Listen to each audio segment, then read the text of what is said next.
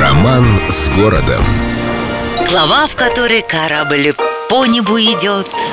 По небу над городом Достойно украшая шпиль Адмиралтейства плывет золотой кораблик. Еще один символ Петербурга. Что только про него не напридумывали мистики с фантастами. В частности, знающие люди говорят, что внутри позолоченного шара под корабликом находится круглая кубышка из чистого золота. А в ней тоже золото, много золота. Говорят, там образцы всех золотых монет, отчеканенных с основания Петербурга. И, конечно же, тайна специального поворота, открывающего эту кубышку, загадочным образом утеряна.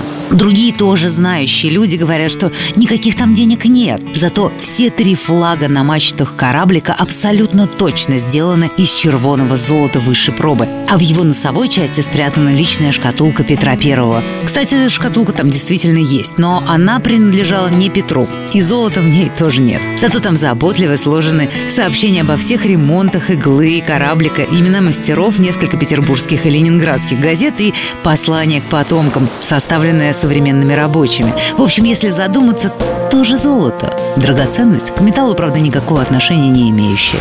С любовью к Петербургу. Эльдо радио.